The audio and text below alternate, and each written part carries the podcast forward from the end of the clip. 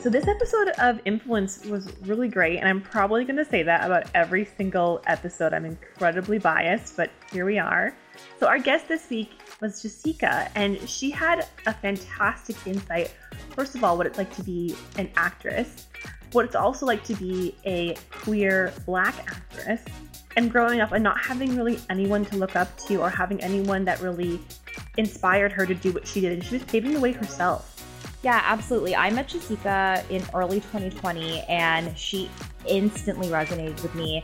I just love her energy, her personality, her outlook on life, everything that she has to say. Um, it really is an honor that she's on today's episode.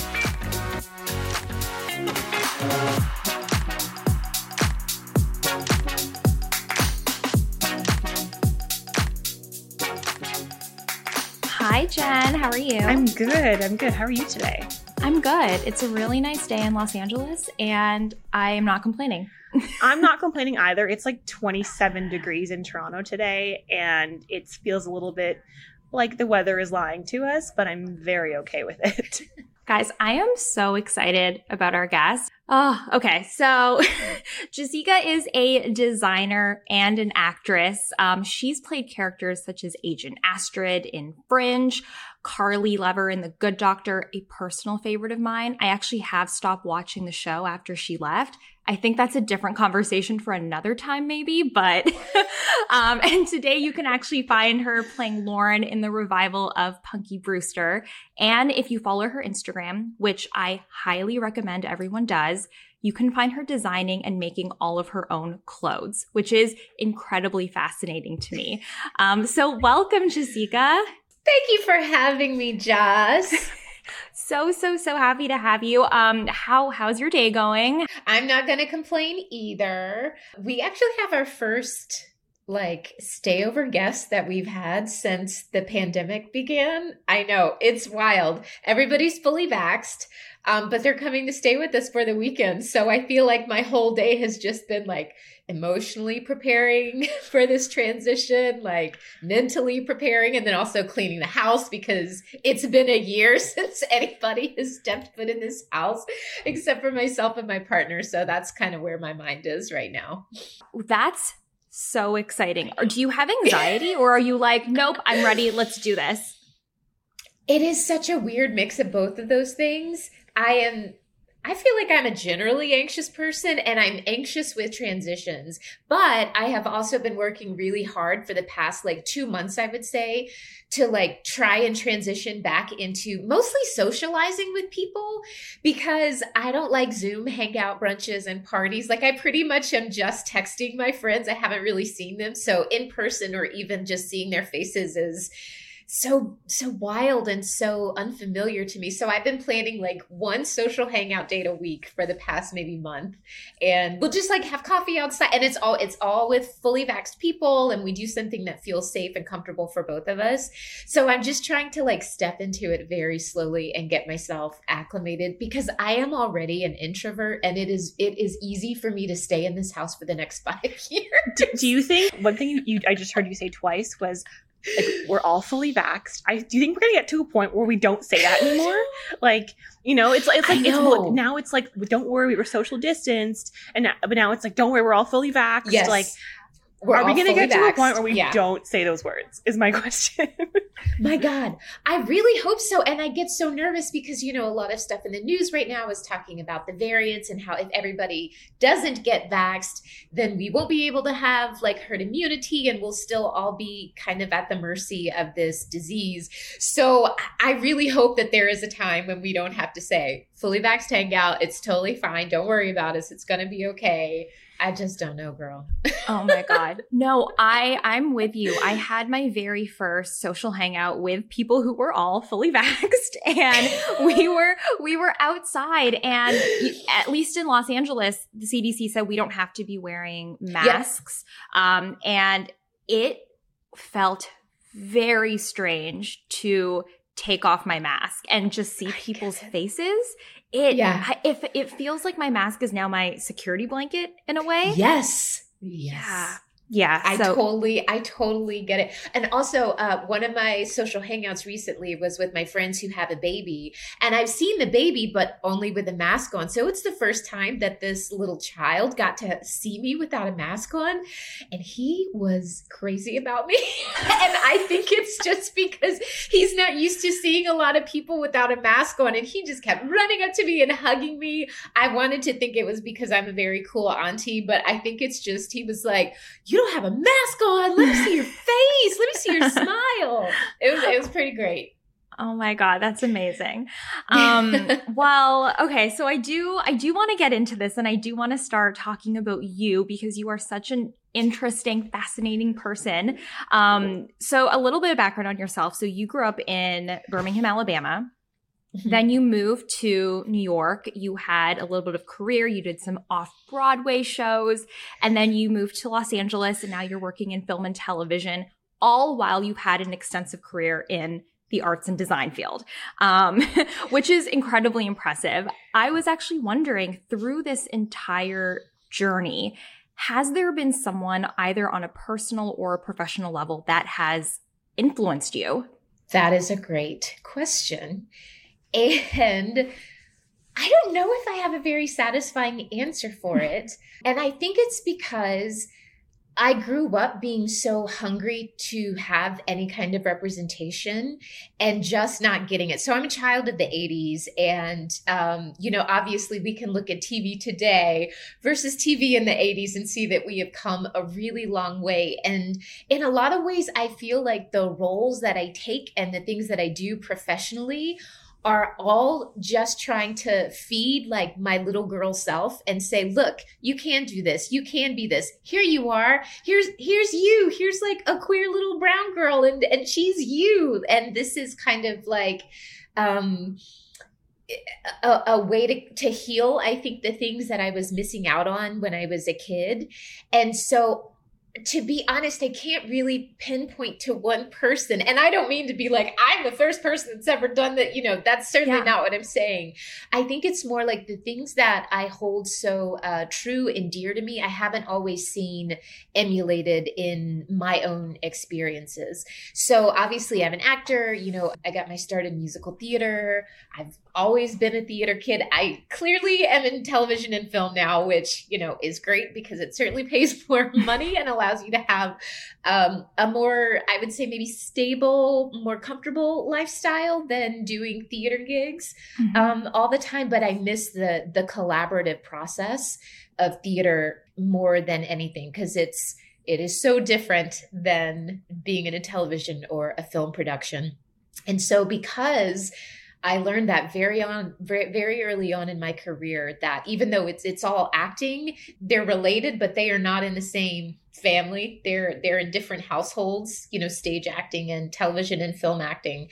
And so that's why it became so important to really make sure that I dedicated as much of my time as felt good into my other creative endeavors. I've been an illustrator for a long time. I've always loved to write. Uh, obviously, I love to sew. I really just like to learn how to do new things. I like to keep my hands busy. And this is one really key part of of this whole, you know, I don't know, experience for me is that I use my artistic endeavors outside of the work that I do to balance out the actual work that I get paid for. When you are an actor in television and film, you learn very quickly that you have one role, like literally and figuratively, you have one role to play and your voice is very rarely that important like you don't get to make a lot of decisions unless you're creating your own you know stuff and and making your own indie films or something that's really great but if you're like doing network television or studio films your job is to show up and say your lines look cute say your lines that's pretty much it. You don't get to have an opinion or a voice. And so being able to have an opinion and a voice in the other artistic things that I love to do, it became crucial in order for me to keep doing television and film and and acting in those ways because it is severely lacking in any kind of like artistic collaborative process with people. Obviously, that became like a very big deal to me. But in addition to that, I realized how important it is to be able to have things that you do that feed yourself creatively that aren't necessarily going to be commodified. Like mm-hmm. so many people, you know, reach out to me and they're like, "Oh my gosh, I would buy that that that thing that you made. It's so cute. Why don't when are you starting your own line? When are you going to do this? You can make so much money." And it's like, "Ho ho ho hold on. Hold on, hold on, hold on." First of all, being like a, an independent fashion label is not how you make so much money. I cannot tell you how much people do not want to pay for actually sustainable, thoughtfully made, slow fashion. They want fast fashion. They want to go to Zara and they want to get 15 items for less than $200.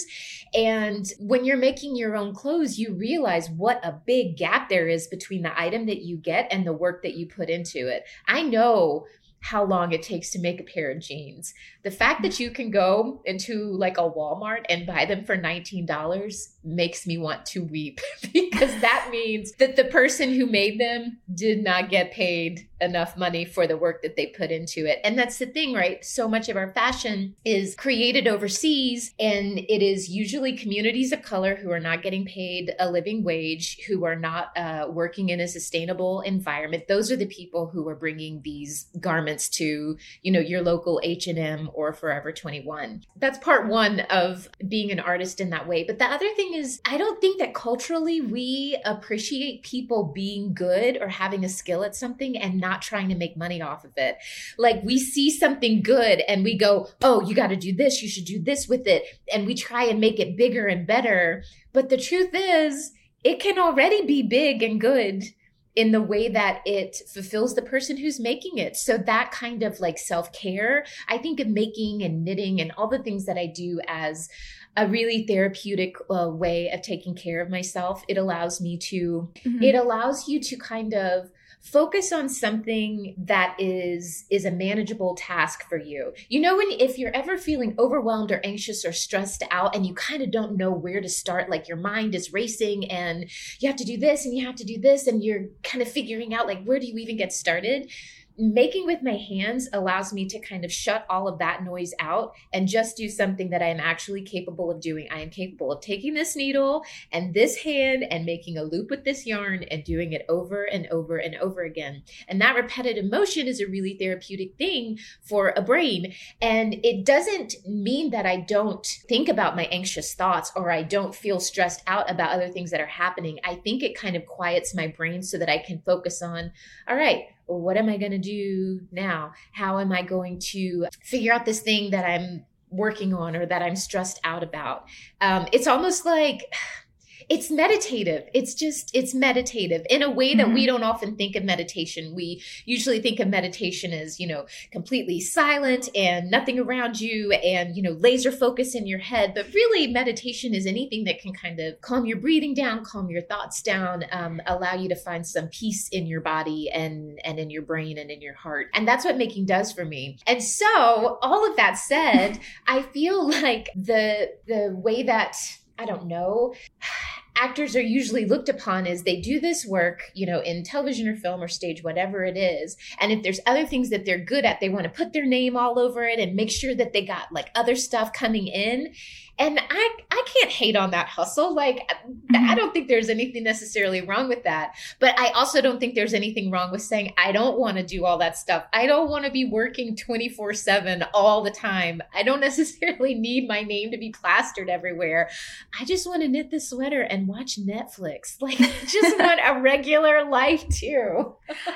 I think that's so interesting because like you said, and Jen and I were talking about this earlier, the fact that you make clothes, we're like, oh my gosh, where where can we buy them? Like, how can you do like how how can you teach us how to do it? You know, you could do so much with that skill. I feel like people would either want to learn from you, people would want to buy from you. Absolutely. Especially especially because you aren't someone you already have a following. So, you know, you could easily propel that if you wanted to take that direction and you're choosing not to be just solely because it's therapeutic for you. You enjoy it. You enjoy this craft, which I really, really do admire. And that's that's really awesome to me. One thing I, oh, I yeah. want to just add one comment to what you said because you you said a few things there that really struck me that like as women, especially modern women that that you can have your full-time job, you can do your side gigs and things like that. And we have this kind of culture of there are so many people that just want to do so many things. And that's, yeah. first of all, so fantastic. But, but I, yes, it's it so is. great. Like, I mean, this podcast is one of my things that I think are, are so much fun to do on the side and a great way to kind of channel this interest that I have. But one thing you said is that like, what, what's the, what's the, what's the break between having all those interests and the things that are feeding your anxiety. Because I, for example, I have, I kind of have two jobs. I do freelance work, I do full time work, and I do fun things on the side. And sometimes my freelance work is feeding my anxiety to like, you know, to, to keep myself busy and to fall and to like make sure that I'm not consumed with my own thoughts and things like that. I feel like you probably experience yeah. something like that. I do. yes. Yes, this feels like a really productive way to channel that energy I have. I am somebody who is all who's always moving. I have to make myself sit down and Same. Like, watch a movie. Same. Like and it is so, my partner is so different and they're always like just relax. And I'm like, I am relaxed. I'm so relaxed right now because, you know, if, if, if something is, is exciting me, I, it, it feels like one part of my brain is being fed and another part is rolling and thinking, what's next? How do I do this? And so I have figured out a way to cultivate my home space that enables me to to be active which is something that feels good to me but isn't necessarily uh promoting like you have to work you have to keep doing this.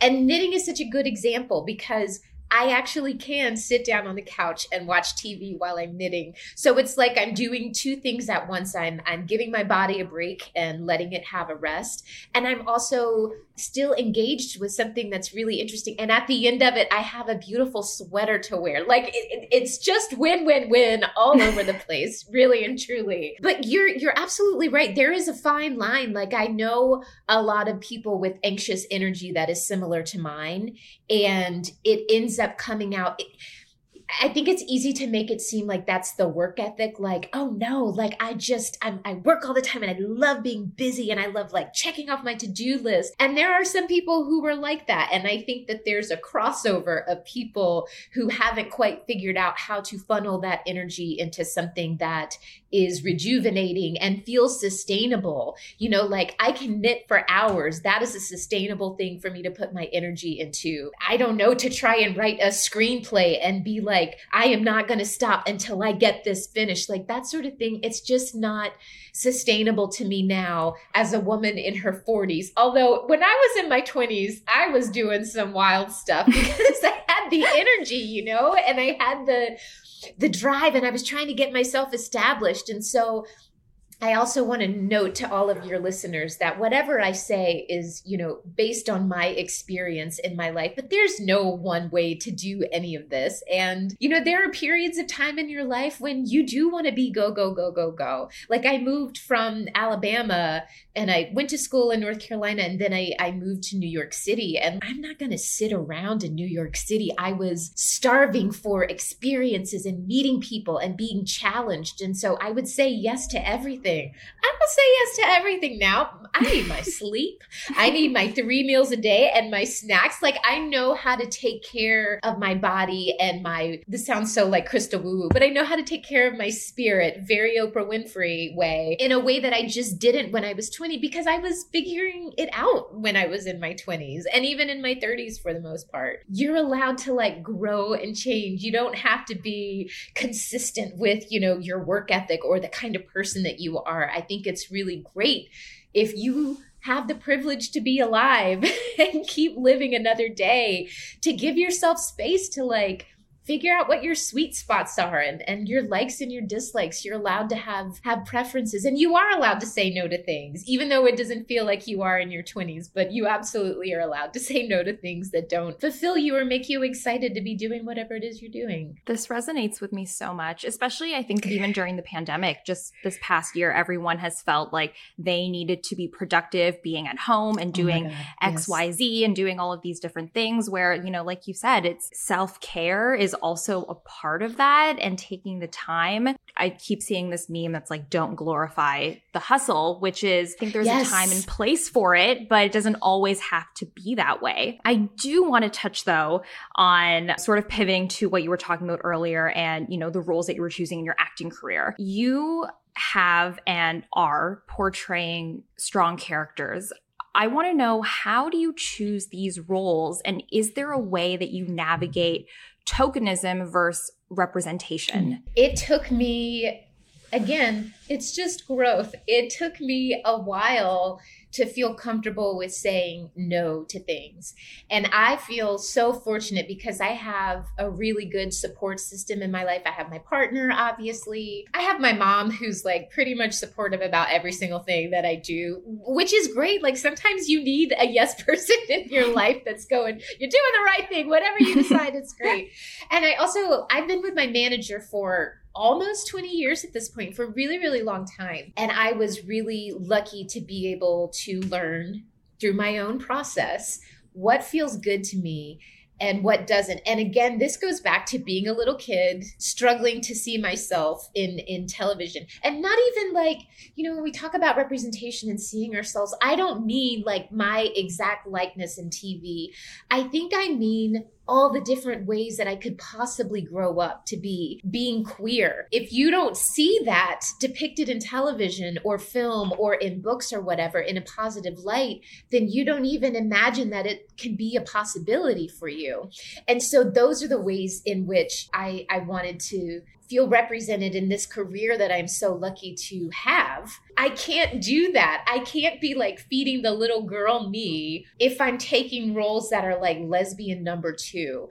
And that is a real role that I saw in a script. And I oh. think it was a Ben Stiller movie. And it was so disappointing because we don't have that many excuses anymore to say, oh, we didn't know, we didn't know that's offensive or we didn't know that's not right. Like that's a part of the joke was that it's four lesbians and they all have a number. And so part of mm-hmm. me was like, I can't believe my agent actually sent this to me. He did send it to me with the note, like, I know how you're going to feel about this, but I feel obligated to send it to you. So, like, no, I'm not going to take lesbian number one role. That does not feel like an accurate representative uh, representative of this vast community that I am a part of.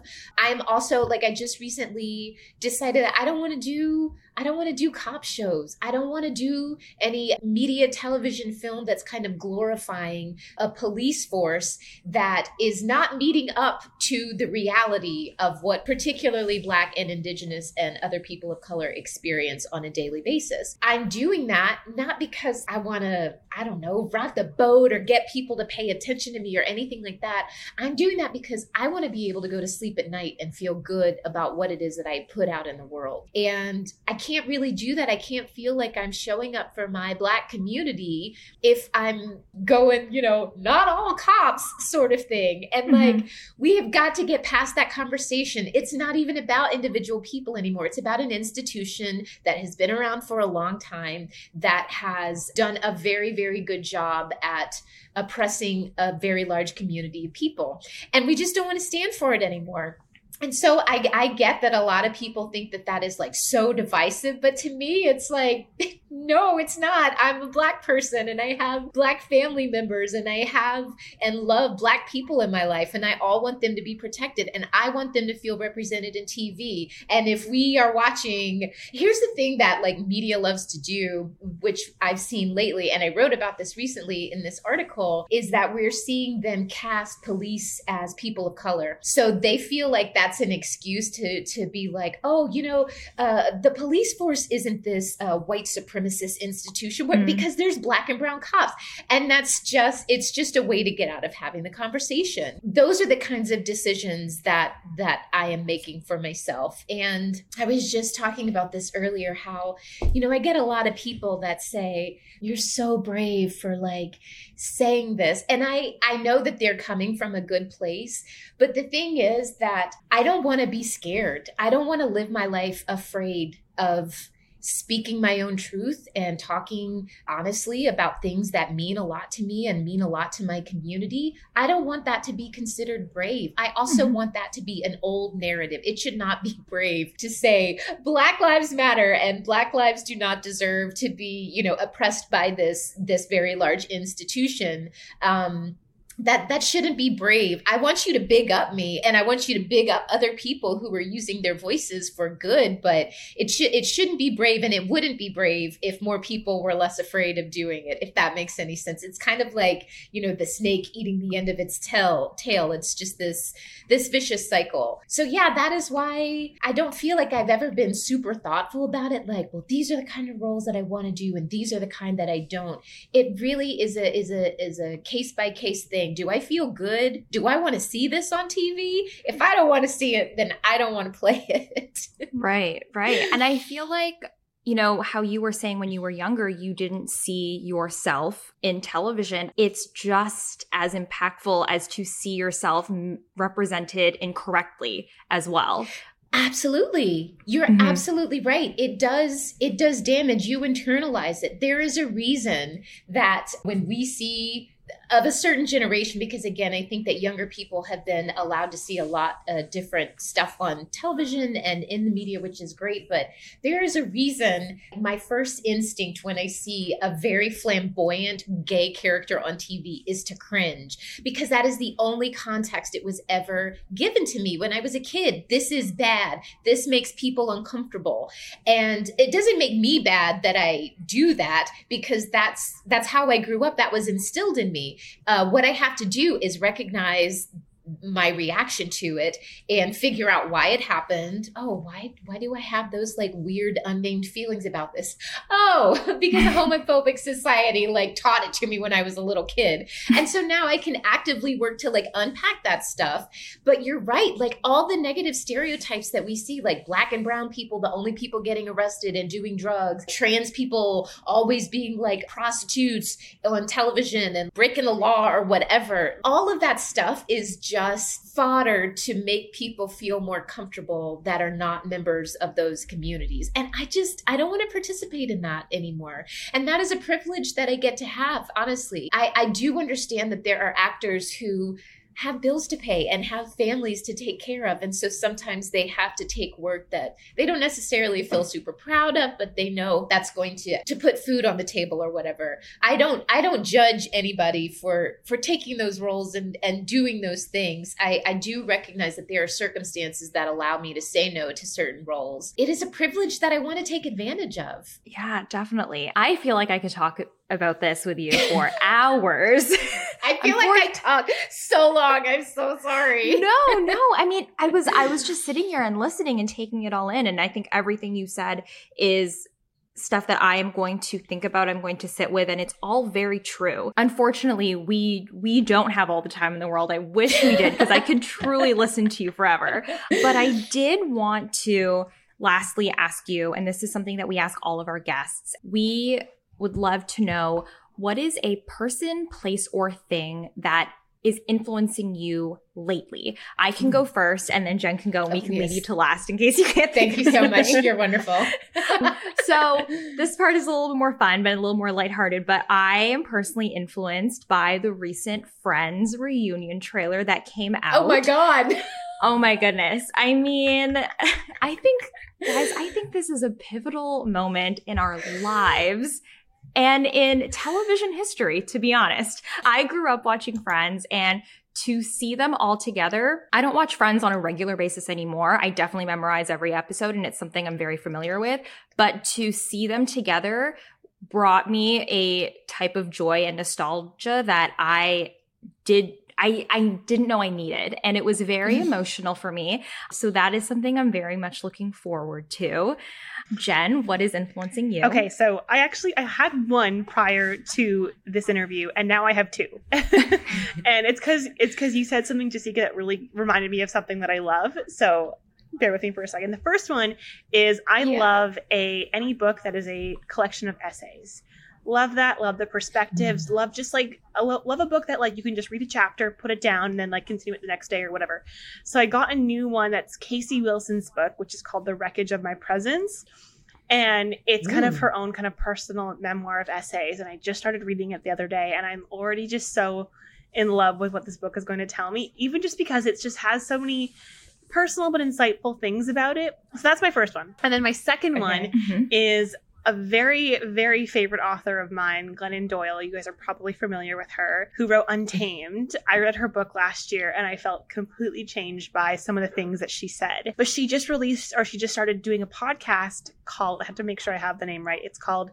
We Can Do Hard Things. And I absolutely love that. Yes. It- it- when you said something, Jessica, that made me think of, of this podcast. I'm not exactly sure what word you said, but it's more in the sense that like we can do hard things in the sense that our anxiety sometimes overpowers us. And again, I could talk forever about some of the things you said about your anxiety. That's like the exact same thing as me, but um, because I felt very, very heard in what you said. But that's my second one. It's it's Glennon's podcast. I, I have only listened to like half of, a, of the first episode, but I'm so in love, and that's definitely something that's going to influence me for the next uh, few few months. I'm sure as she creates episodes.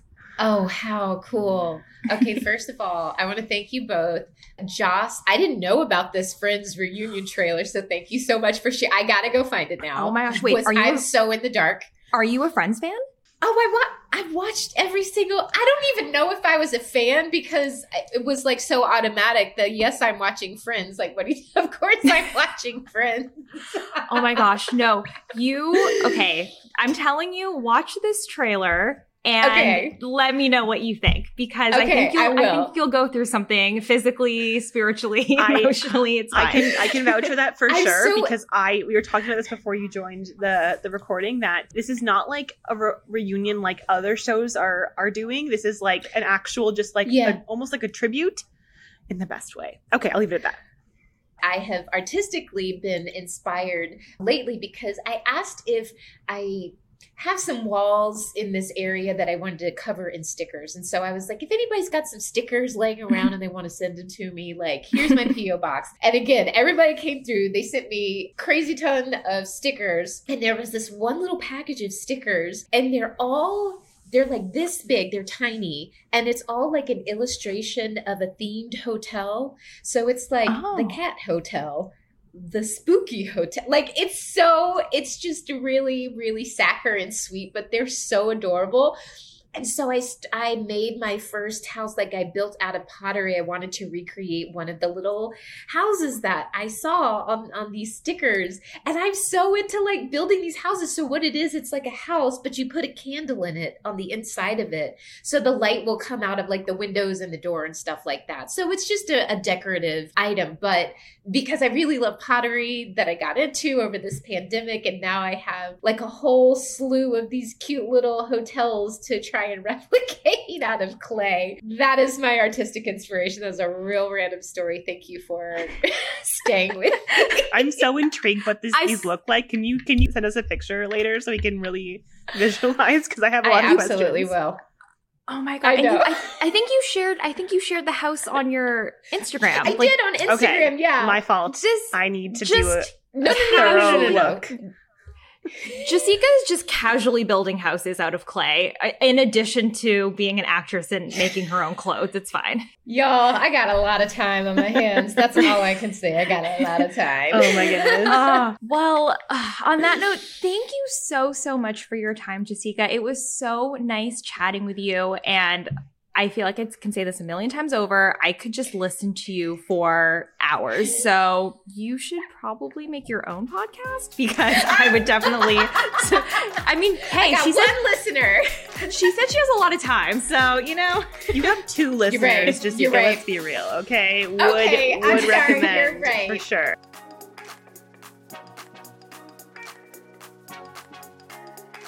thank you for listening to Influence, a Margot Community podcast. A special shout out to our team behind Influence. So Joss, our host, Yolanda, our assistant producer, Keisha, our designer, and myself, the executive producer. Listen and subscribe on your favorite podcasting platform.